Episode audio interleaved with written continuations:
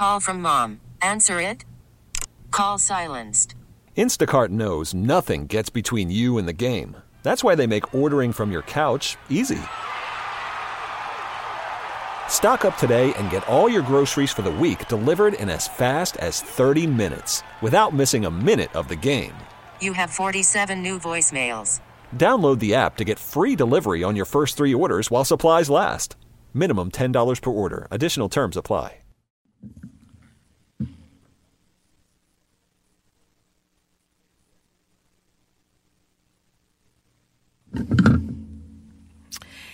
It is 83 degrees here on a really gorgeous Saturday evening, 708 in the Twin Cities. Uh, obviously, many, many of us have faced um, family battles with cancer. If it's not been us individually, it certainly has been loved ones. And, one of the ones that, that certainly is the most devastating is uh, brain cancer. And I personally have known people who have uh, fought this and uh, really struggled and uh, ultimately uh, succumbed to uh, geo, uh, glioblastoma, which is the um, form of aggressive brain cancer that currently John McCain is struggling with. Senator Edward Kennedy also uh, died of, of that kind of brain cancer. But now there is word that there might be a, a new possibility in terms of fighting it. That it's something that you really wouldn't expect. One of the reasons that I find you know medicine and, and just you know reading about advances in medicine so so exciting, and that is uh, that the once dreaded polio virus may be perhaps a weapon in fighting this deadly form of brain cancer. Joining us right now is Dr. John Trusheim. He's the clinical professor at the University of Minnesota Medical School. And, and, doctor, first of all, I want to make sure I'm pronouncing your name correctly. Did I get it right? Yeah, you came close. It's a it's a Heim name like Sternheim, so it's Trusheim. True, Truheim. Okay, all right. Yeah. True, okay. Let let me ask you, doctor. Uh, first of all, uh, first of all, why don't you tell us what what glioblastoma is and how, it, when it comes to brain cancer, what percentage falls into the, the glioblastoma category, and, and are there others that are forms of brain cancer that are certainly less uh, deadly and, and a little bit easier to treat? Sure. Well, uh, brain tumors in general are about 2% of all your malignant tumors, about 2%. And the type that we're talking about tonight, as the glioblastoma, is about three people out of a 100,000. So it's about 25 to 30,000 people in the United States per year will receive that diagnosis, just to put it in perspective. There are other deadly types of tumors, but actually in adults, this is our most problematic. In children, it's a little different. Okay. So the glioblastoma, what, what exactly is a glioblastoma and, and why is it, why is it so horrible and, and so tough to treat? Sure. Well, there's a couple of technical reasons, if you don't mind me. Uh, sure, absolutely. Just for a second, that uh, most tumors that are easily treated, not all, but most that are easily treated are very uniform tumors. They're homo- homogeneous, we would say. They're the cells that make them up are very similar one to another. In fact, they might even be clones. For instance, like leukemias are that way in children. But in the glioblastoma, the one that you're asking about tonight, uh, it's just the opposite, where even in the same tumor in the same person, there's uh, different types of cells in there. Not, they're all glial cells, they're all glioblastoma cells, but they do have different genetic uh, underpinnings, uh, even if in the same people. So this makes it very difficult for us to find one simple drug, say, that affects all tumors of this type uh, equally well. It's very difficult to find one drug for that. Okay, and I know that there have been you know some remarkable work and, and, and remarkable efforts, you know, including here in Minnesota in terms of treatments. I, have got a friend who um, passed away a number of years ago who who had some remarkable um, help from the Mayo Clinic in terms of some experimental work. Uh, but but this is something that almost sounds a little kind of you know you know, a little, a little crazy that, that perhaps the polio virus could somehow be used to fight this. How can that possibly work? Sure. Well, it's not as crazy as it might seem just on the surface. Polio is such a devastating disease of the nervous system because it's specific for the nervous system. So one of our troubles with brain tumors is to find some mechanism, some drug or some mechanism that's specific for the brain, right? That doesn't affect other organs too much. So polio by itself is a good candidate for that. Now, what the folks at uh, Duke have done, and they put tremendous amount of energy and effort into this, is not simply to take the polio virus as itself, but to modify it so it does not produce polio. In other words, it doesn't replicate or reproduce itself. And then they also used it because it can get into the brain so well to try to stimulate the immune system in the brain, which is not a very good system. The immune system in the brain is quite weak, actually. Not in the body in general, of course, but in the brain it is. And so they modified that virus to be more immunogenic, more stimulating. Okay, and and you were saying so? Does the polio virus it it doesn't you know in its you know original state didn't affect sort of the brain area? Well, it does. It does affect. That's why okay. it's uh, so deadly. It affects the brain and the spinal cord, all those things. Of course, it's very specific for neurologic uh, tissue, but uh, that means it would really uh, try to penetrate that. So uh, one of our problems is to find some uh, system to penetrate only the nervous system, if that's where our tumor is, not to penetrate other systems like, say, the blood or the lung or something like that. And, and how how successful is this study, and, and, and in terms of, of, of targeting that? Well, it's very good at targeting. We have to we have to be a little conservative about this uh, therapy. It's it's uh, certainly a, a, breakthrough in a sense of a modality, some way to try to use a therapy. Uh, the patients uh, to this point have been very affected in the area in which the uh, drug is given, or the polio virus, I should say, is given, and that the immune system can react quite strongly there, and so there can be side effects from that, and that's been in my opinion, at least, the limitation of that therapy so far is that while it's very effective in killing things in the local area, we have to be sure the area is one that can withstand that sort of uh, injury in the first place. In terms of you know treating glioblastoma, what are some of the other treatments that are out there uh, that that are working, and and what is the timeline in terms of of treatment uh, from from diagnosis to you know in, in general, and, and can can one recover from this?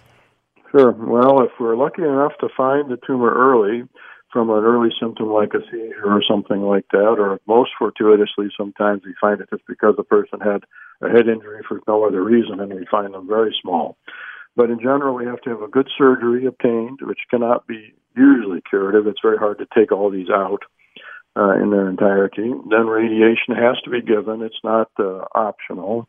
And then there's new therapies that we're trying out, which are along the similar but not identical line as the polio vaccine, where we're trying to get into the brain tissue itself, change it in some way, or make it more vulnerable to treatment. Uh, we have uh, certain viruses we use uh, in my practice where we try to instill them uh, into the tumor and then actually change the brain tumor makeup, uh, its mm. DNA. So there's a lot of interest in this general sort of thing. There's many ways to get at this. There's also other types of vaccines that are built on uh, uh, the patient's own cells, and we modify their uh, immune system uh, cells outside their body, of course, and then uh, re-immunize them. Uh, so there's three or four different ways, at, at least, to go at this immunotherapy. We're talking with Dr. John Trudheim, who is uh, the clinical professor at the University of Minnesota Medical School. He's an expert on uh, brain tumors, uh, specifically uh, glioblastoma. Uh, let me ask you, you, you mentioned early detection, uh, and it sounds as if the early detection in, in some of these cases is almost accidental, unlike, you know, for instance, with perhaps um, uh, breast cancer, where where women are encouraged to get you know yearly mammograms, and then it suddenly there's something in the mammogram that wasn't there last year. Uh, this sounds like it's it's very different, and it almost sounds like it's uh, serendipitous at times when people when these things are detected early. That, that maybe somebody has a head injury. You mentioned. Can you elaborate on that? Sure. Well, I didn't mean to say we usually diagnose them that way, so I hope the audience yeah. didn't misunderstand me. But it almost sounds like it's, it's almost accidental that if, if you if you're somebody has a head injury and then they get some kind of a scan and suddenly you're like, oh my goodness, there oh. there's something there. Yeah, that's our that's our highest chance of helping people, in my opinion. Wow. The, the usual way, as many is not to find them that way. It's usually the person does have a symptom directly related to the tumor, and it's usually uh, either a seizure, you know, an electrical disturbance of the brain, or maybe some behavioral change, or it can be a weakness or even paralysis of a limb temporarily. Those kinds of things related directly to the tumor. That's how we usually find them. Wow. Okay. And and, and when you do find them like that, and, and what are the symptoms that, that people might come in, those very early symptoms, if you can kind of go over those again? Sure. The most common one is probably seizure. Now, many people have headache, but the trouble is the headaches are usually so mild that the person is, uh, while they're aware of them, they don't find them alarming, uh, so they don't necessarily see the doctor. Although if you ask them if they had a headache, they'll say, "Well, yes, I had a mild headache for a while now, but nothing." And who, who who who doesn't have a mild headache occasionally? Many of us, you know. That, That's right. So it's usually something a little bit more dramatic. Uh, you know, many times it is the seizure. Many times their friends or family find that they're just acting a little differently even before the person recognizes that they might change in their personality or their coordination, these kinds of things. So, so a, a change in, in behavior, because I, I think, you know, and I, I know you can't obviously talk about a specific case, but one of the things that I think famously with Senator uh, John McCain was that he was in a Judiciary Committee hearing and he was, you know, questioning somebody and the questions frankly didn't really make a lot of sense. He wasn't really being completely coherent. Obviously he's a very brilliant man and people were questioning him and kind of giving him a hard time on social media. And then a few weeks later came out, this diagnosis came out. Is it that kind of thing where it seems yeah. like the person's reasoning is off? Yes, that's very common because most of the brain, a uh, very large portion of the brain is in our behavior and our thought patterns, uh, not wow. just our our movements or things like that. Of course, it can be anywhere in the brain, but just thinking about the territories that can be involved, behavior oftentimes is the thing that gives us the clue. Wow. Okay. So, so it can be some, something like that. And then, um, and then you mentioned like the mild headaches, which are uh, obviously, I mean, how many of us occasionally suffer from a mild headache? But, but, um, if, if you do catch it early enough, if you're fortunate in that, or if somebody has a, a mild seizure, that that's is something and you can remove it that works but it sounds like in many times in many cases uh, this is not detected un, until it's you know really too late. Yeah well that's the trouble. Many times the person doesn't have a seizure perhaps until it's a fairly large tumor and these types of tumors, it's important to recognize for this type of tumor, they're not really little balls or spheres. They embed themselves a bit in the brain. We like to say they infiltrate the brain. So the surgeon has uh, very little chance of removing 100%, although many times they can remove the vast majority. To, re- to remove 100% of this embedded tumor without injury to the person, to the patient, that gets to be very difficult to do, not commonly done. And, is there, you know, is there a risk factor? Because I, I, mean, I somebody I know who passed away, uh, you know, was was relatively young, and um, you know, she's in her early fifties, and and uh, you know, I, there was really no family history. I, I mean, what are are the risk factors, if any? Yeah, the risk factors we don't really have a good handle on. I don't want the audience to think we're ignoring something. Uh, it's not, to my knowledge, really cell phones. Uh, the power involved with the modern cell phone is just too low. Uh, whether it's pesticides in the environment or other things is hard to know. There's not one unifying thing, and they're very rare. They can occur in families, but that is actually quite exceptional. Almost all cases are very isolated, one person in a family, not many. Really? So, so you haven't been able to look at, at you know, the family history or, or something like that. It's just, it's something that, that apparently spontaneously can occur. The vast majority are spontaneous, just as you say. There are exceptions to that, which are known syndromes, but the vast majority are spontaneous, as you say. And, and as you look at, at perhaps this this polio virus treatment, and you, you mentioned that there are other treatments where you're using other viruses or other things to try and attack uh, the, the, tumor inside the brain. I mean, is there is, is could this be it? I mean, is is there that much promise there, or is it still something that's really kind of up in the air in terms of you know your your arsenal for attacking this kind of, of, of deadly disease? Sure. I think that in general, immunotherapy, just speaking in general, not only just about the polio vaccine, but that whole field of ways to handle it, it's very promising, very promising indeed, because it gets us around that very first problem I told you about, where the tumors are quite variable between people, but an immune system, if it can recognize the different variants, which it might well be able to, uh, because it's in the same person, of course, wow. uh, can get us around that problem. So that's one of the big appeals of this immunotherapy. All right. Well, Dr. John Trutheim, he's a clinical professor at the University of Minnesota Medical School. Thank you so much for your insights, and we certainly wish you all the best because I know that so many families have suffered uh, so terribly because of this uh, devastating, devastating form of cancer. Uh, and we appreciate your insights this evening. You bet. It's good to talk to you. All right, absolutely. Yeah. Mm-hmm. All right, folks. Uh, much more ahead. You're listening to News Radio 830 WCCO. We're going to talk uh, coming up with an expert on flooding. Obviously, there's been a lot of that uh, in southern Minnesota, and also coming up eight o'clock, uh, Professor David Schultz. So much to talk about uh, with the Supreme Court co- uh, pick coming up from President Trump. So keep it here. You're listening to News Radio 830 WCCO.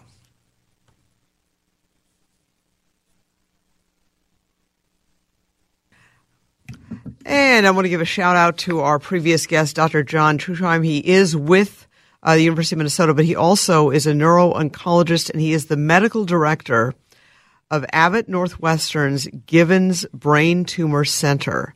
Uh, again, that's Abbott Northwestern's Givens Brain Tumor Center.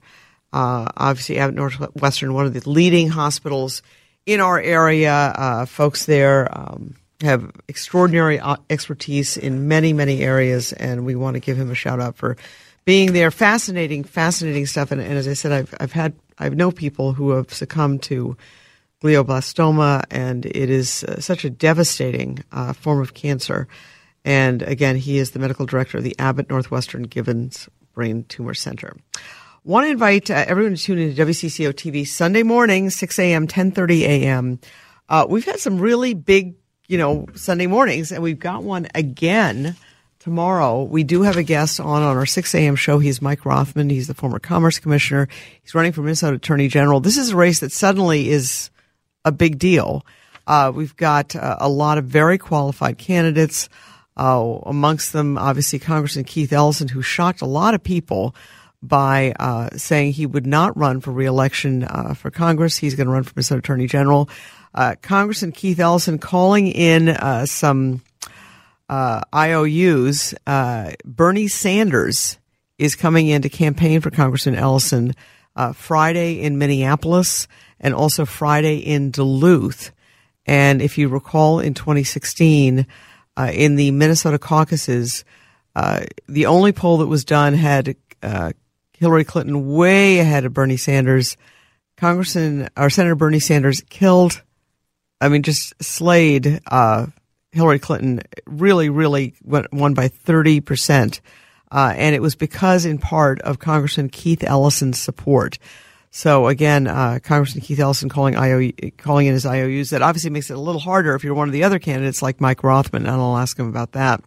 And then we have uh, also Representative Erin Murphy. Uh, she is the DFL endorsed candidate. She won the DFL endorsement in a surprise. She's one of three very strong candidates. Uh, Representative Erin Murphy, Congressman Tim Walz. She's running against him, and also uh, Attorney General Lori Swanson. Uh, so that is going to be an incredibly competitive race. And then, you know, there aren't that many people that get personal shout outs and endorsements on products from the President of the United States. Well, there is a Minnesota businessman who got just that. He is Mike Lindell. He is the CEO of My Pillow. He will also be on WCCO Sunday morning. All right, folks, we are going to take a break. Uh, we are going to talk with Adina Bank Lees. She's a speaker, author, and trainer about uh, how do you deal with all the negativity on social media? How do you cope with it? Are you overwhelmed? Is it too much for you? We'll talk about that. And then also we'll be joined by an expert from NOAA on the flooding in southern Minnesota and, and, and what people can do, you know, and, and what lies ahead in terms of the forecast. And then at eight o'clock, Professor David Schultz. All right, folks, we're going to take a break. We'll give you some weather and we'll have much more ahead. You are listening to News Radio 830 WCCO.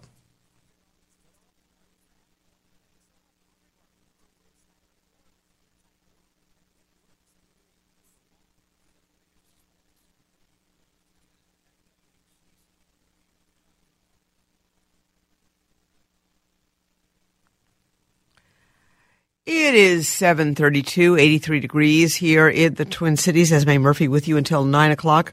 Well, are you being traumatized little by little when you flip on the news or log onto social media? Do you feel attacked by the negativity? Can you be traumatized by events that aren't happening to you? I think yes, you can. Uh, there's so much out there. There's so much news out there. How do, how do you deal with it all? How do you prevent it from all getting to you? Because you've got enough on your plate when it comes to just you. All right, we're joined now by uh, Adina Bank Lees. She is a certified traumatic stress expert. She's got over 25 years of counseling experience, and she's the author of Covert Emotional Incest The Hidden Sexual Abuse, A Story of Hope and Healing. Uh, Ms. Bank-Lees, thank you so much for joining us. Uh, I think a lot of us do feel overwhelmed and overloaded by all of that which we are getting on social media and turning on our phones, and you feel like you can't just turn it off. What what do we need to do? Well, first of all, thanks so much, Esme, for having me. This Absolutely. is an important topic. Um, we're all dealing with this, and so some of the really important pieces for us to take care of ourselves. One, very, very important. Breathe slowly and deeply. yes. It's cheap, Yeah. it's free, right? We take it wherever we, we're going to go. So that really is important, Esme. I'm going to say one sentence about that because when we breathe deeply and slowly, and our exhale is longer than our inhale, it activates the part of our nervous system to calm our body. So you're you're talking. Do this. You're, you're not Do just it. saying, "Hey, take a deep breath." Really, No. take a deep breath and exhale. It it can actually help you. It can actually help you. Biologically can help you, yes. Um, the other piece, you know, what else can we do? There are several things. So the first is breathe. The second is limit your time on social media, watching the news. It's important for you to know what's going on. Do not bury your hand, head in the sand. Um, limit the time. Right. And right, and and with that, it's be with your loved ones, be around love and laughter, because that also biologically the chemicals are going to calm your body so that you can think clearly. We need everyone to be thinking clearly. And when we're traumatized, overwhelmed, you said, anxious, afraid, we don't think clearly. You know, I, I think I think one of the things is is that it's it's also you know is you're kind of like and probably the worst thing you can do, which is what I occasionally do, is you know you're lying there in bed and you check the phone and then you know suddenly you're reading one social media story and then you're reading another one and suddenly you're reading about these poor children trapped in the caves in Thailand and and you know you just feel you know your heart starts uh, racing. I, and I think it's it's difficult as as you kind of plow through things. You you, find yourself just um, immersed in all of these things that are out there, and it's hard to extricate yourself. And you know, I and I find myself trying to tell my kids to do this, and you know, don't do it, and then I find myself doing it myself. if if I if I'm making any sense, it's just it it it's just can be overwhelming, and it's difficult to do what you just said. It is difficult to do, so it takes effort and intention, Esme because we we can get addicted to that adrenaline that goes when you said your heart's racing. That's absolutely what happens, and we can get addicted to that chemical. We don't have to ingest anything, and so if you think about it, and I, I'm not sure how many of your readers will, re, um, your listeners will remember this, but um, in 2001, uh, September 11th, they played the video over and over and over again of the planes going into the buildings in New York City. Yes. And they talked about how that impacted people's brains to watch it again and again and again. And so that's what's happening with us now. We're getting again and again and again. So to make the conscious choice and when we breathe, do that breathing slowly and deeply, we can take a pause, just a little pause to go, okay, do I really want to do this? No, I want to go to sleep. I don't want to get activated when I go to sleep. Let me put on something that's calming versus something that's activating. And in terms of you know the, the screen time, because this is something you also hear with you know people who, who you know work with adolescents, but you're saying Sure. it, it, it this is this is for us adults too. Absolutely, it is. Oh, no question about it. Yeah, when we're on that screen time, the adrenaline goes, and also there are some chemicals that we need, like melatonin. Really important to go to sleep. It helps us sleep. We're watching a screen, it decreases. We're going to stay awake. Adina Bank-Lees uh, is a certified traumatic stress expert. Uh, she's the author of uh, Covert Emotional Incest, Hidden Sexual Abuse, A Story of Hope and Healing. We're talking to her about uh, the difficulties that a lot of us have for unplugging and relaxing and, and trying to, you know, de, uh, you know, like detach ourselves from the 24-7 stream uh, of news and, and just information and social media that we all get.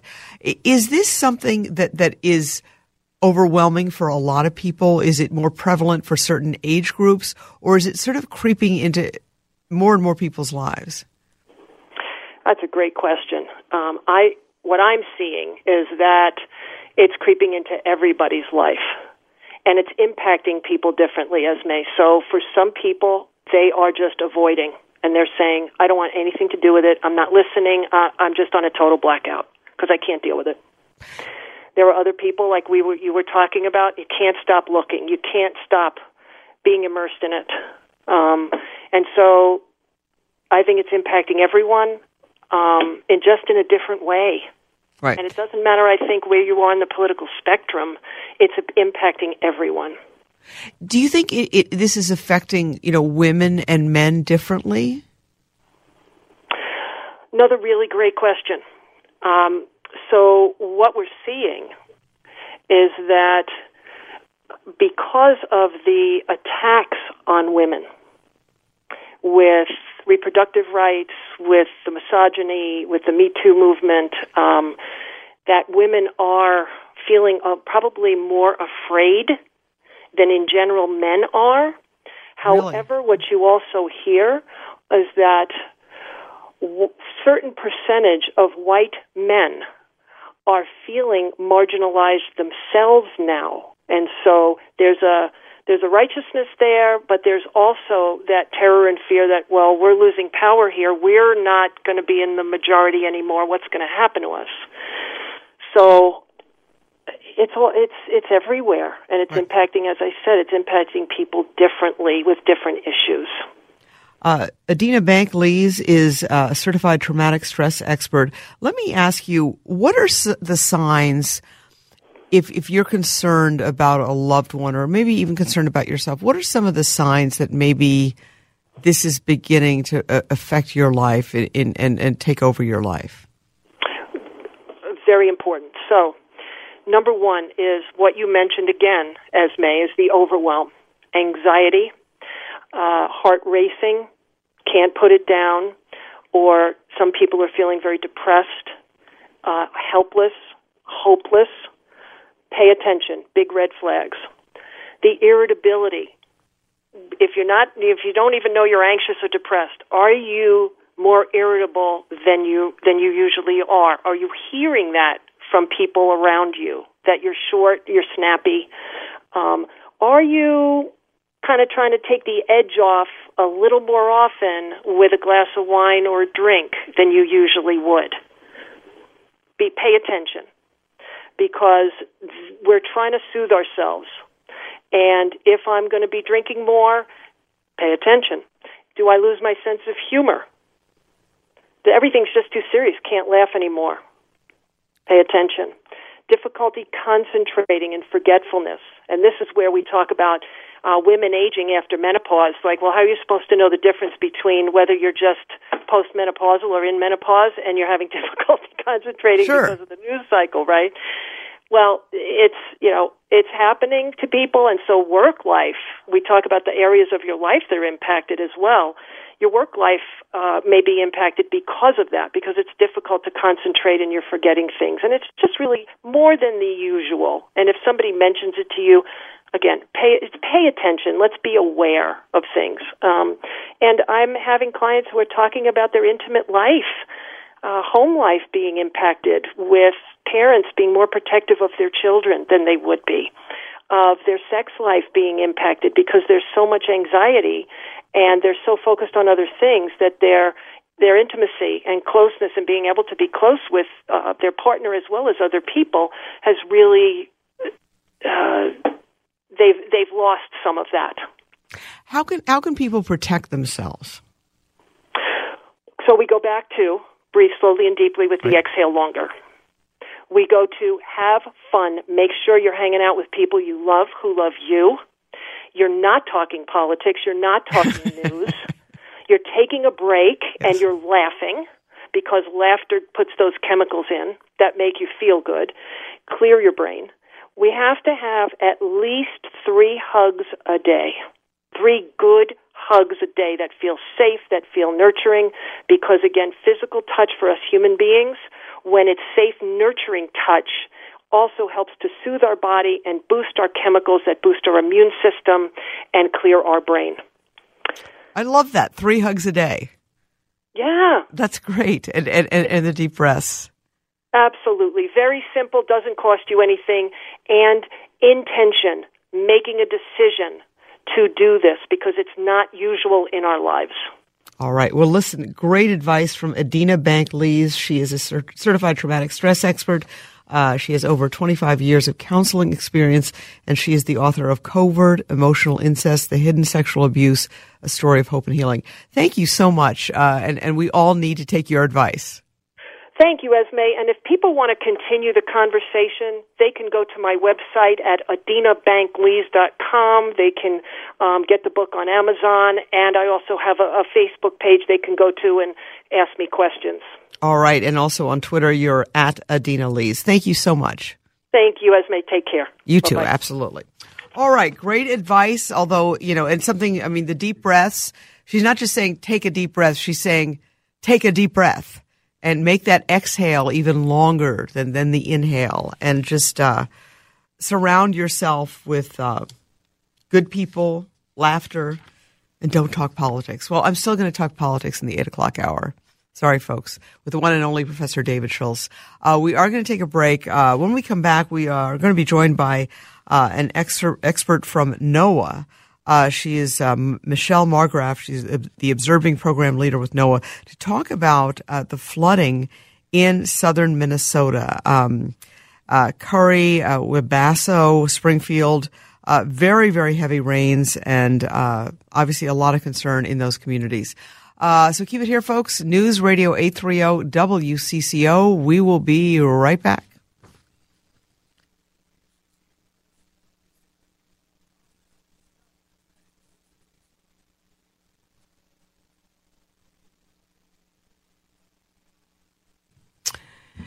It is 747, 83 degrees here in the Twin Cities. Well, I think all of us have just uh, been struck by, by these really terrible images of flooding uh, in southern Minnesota, southwestern Minnesota mostly, but in other parts of the state as well.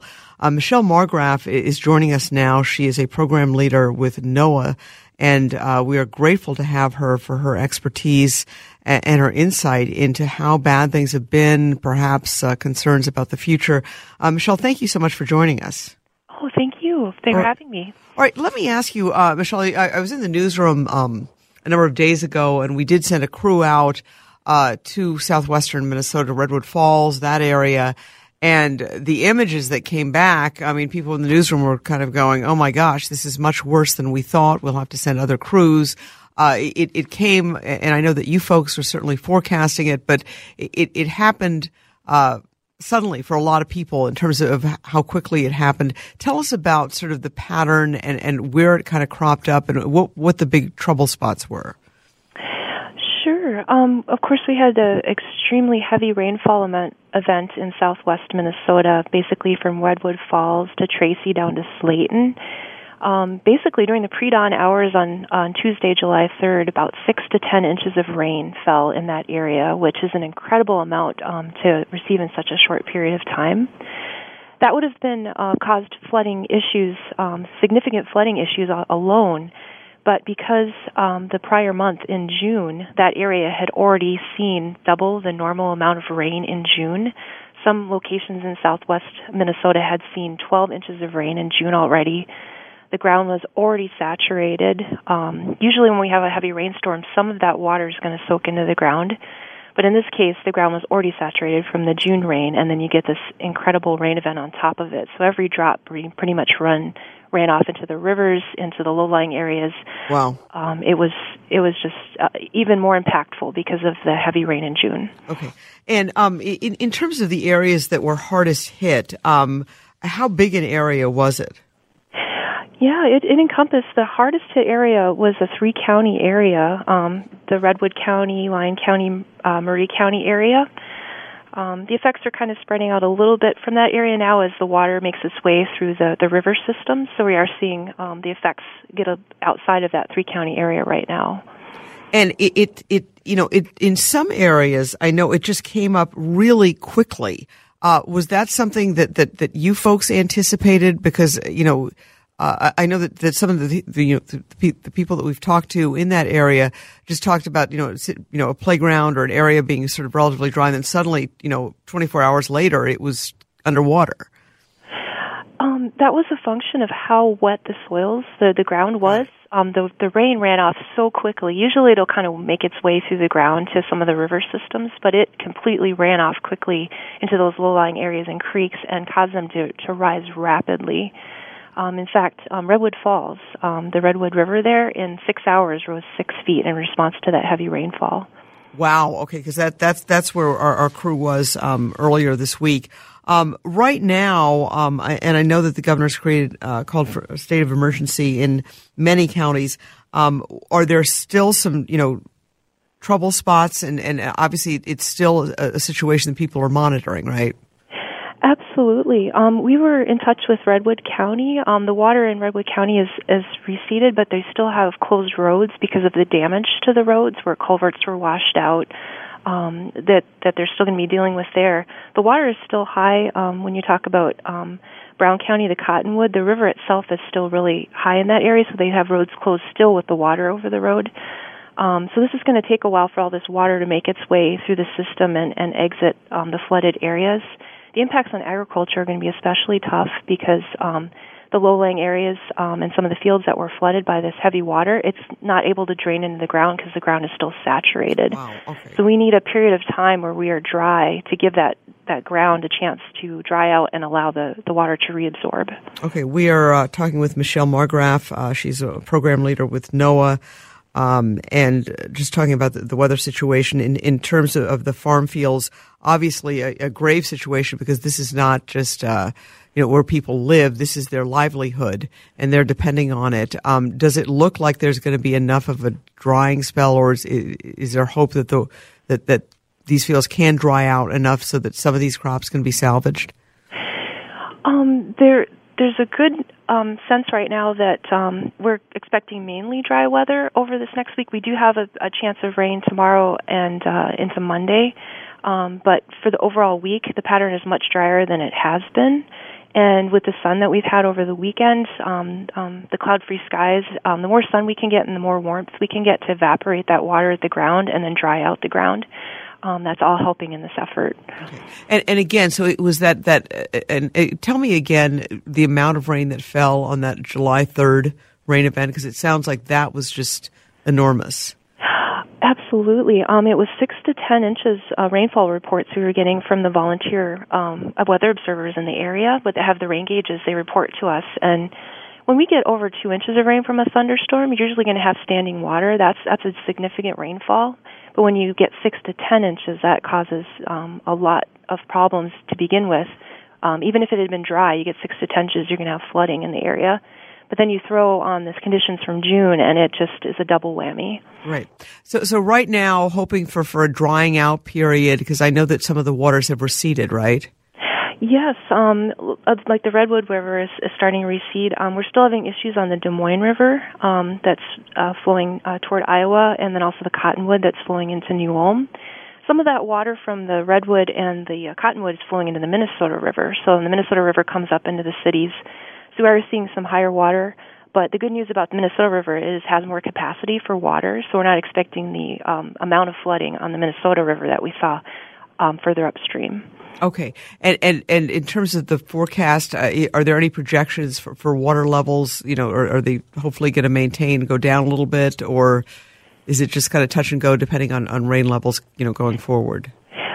Yeah, based on the on the current forecast, um, right now the river, the crest that's coming down the Minnesota River is at Mankato. It's cresting in Mankato. Um, it's going to crest on Monday in Henderson. Jordan is going to be on Tuesday, so it's just going to make its way downstream. Um, it's going to be high water, but it's going to be kind of a moderate impact.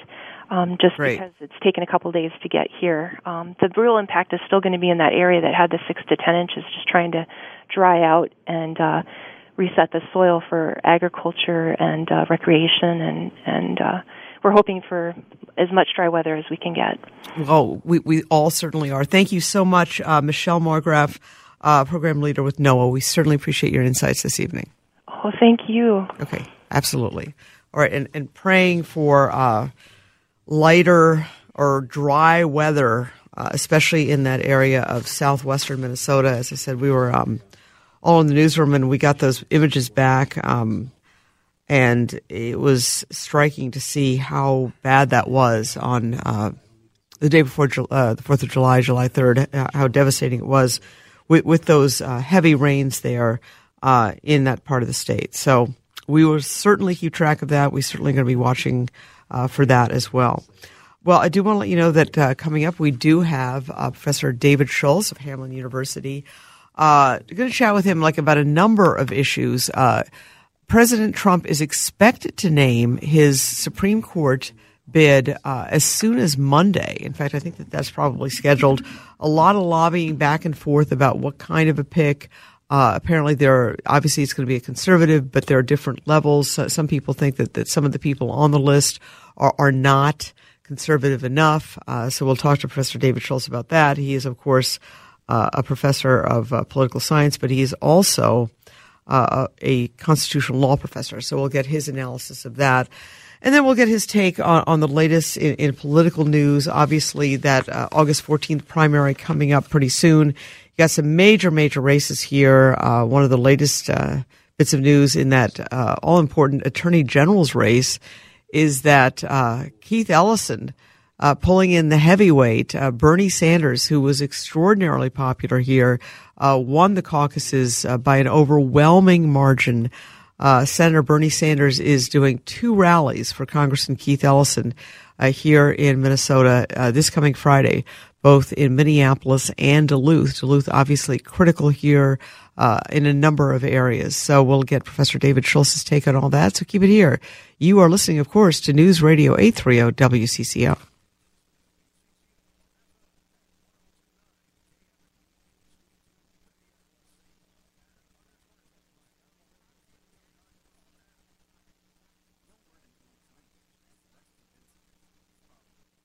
All star closer Kenley Jansen, we have a question. What's the best podcast of all time?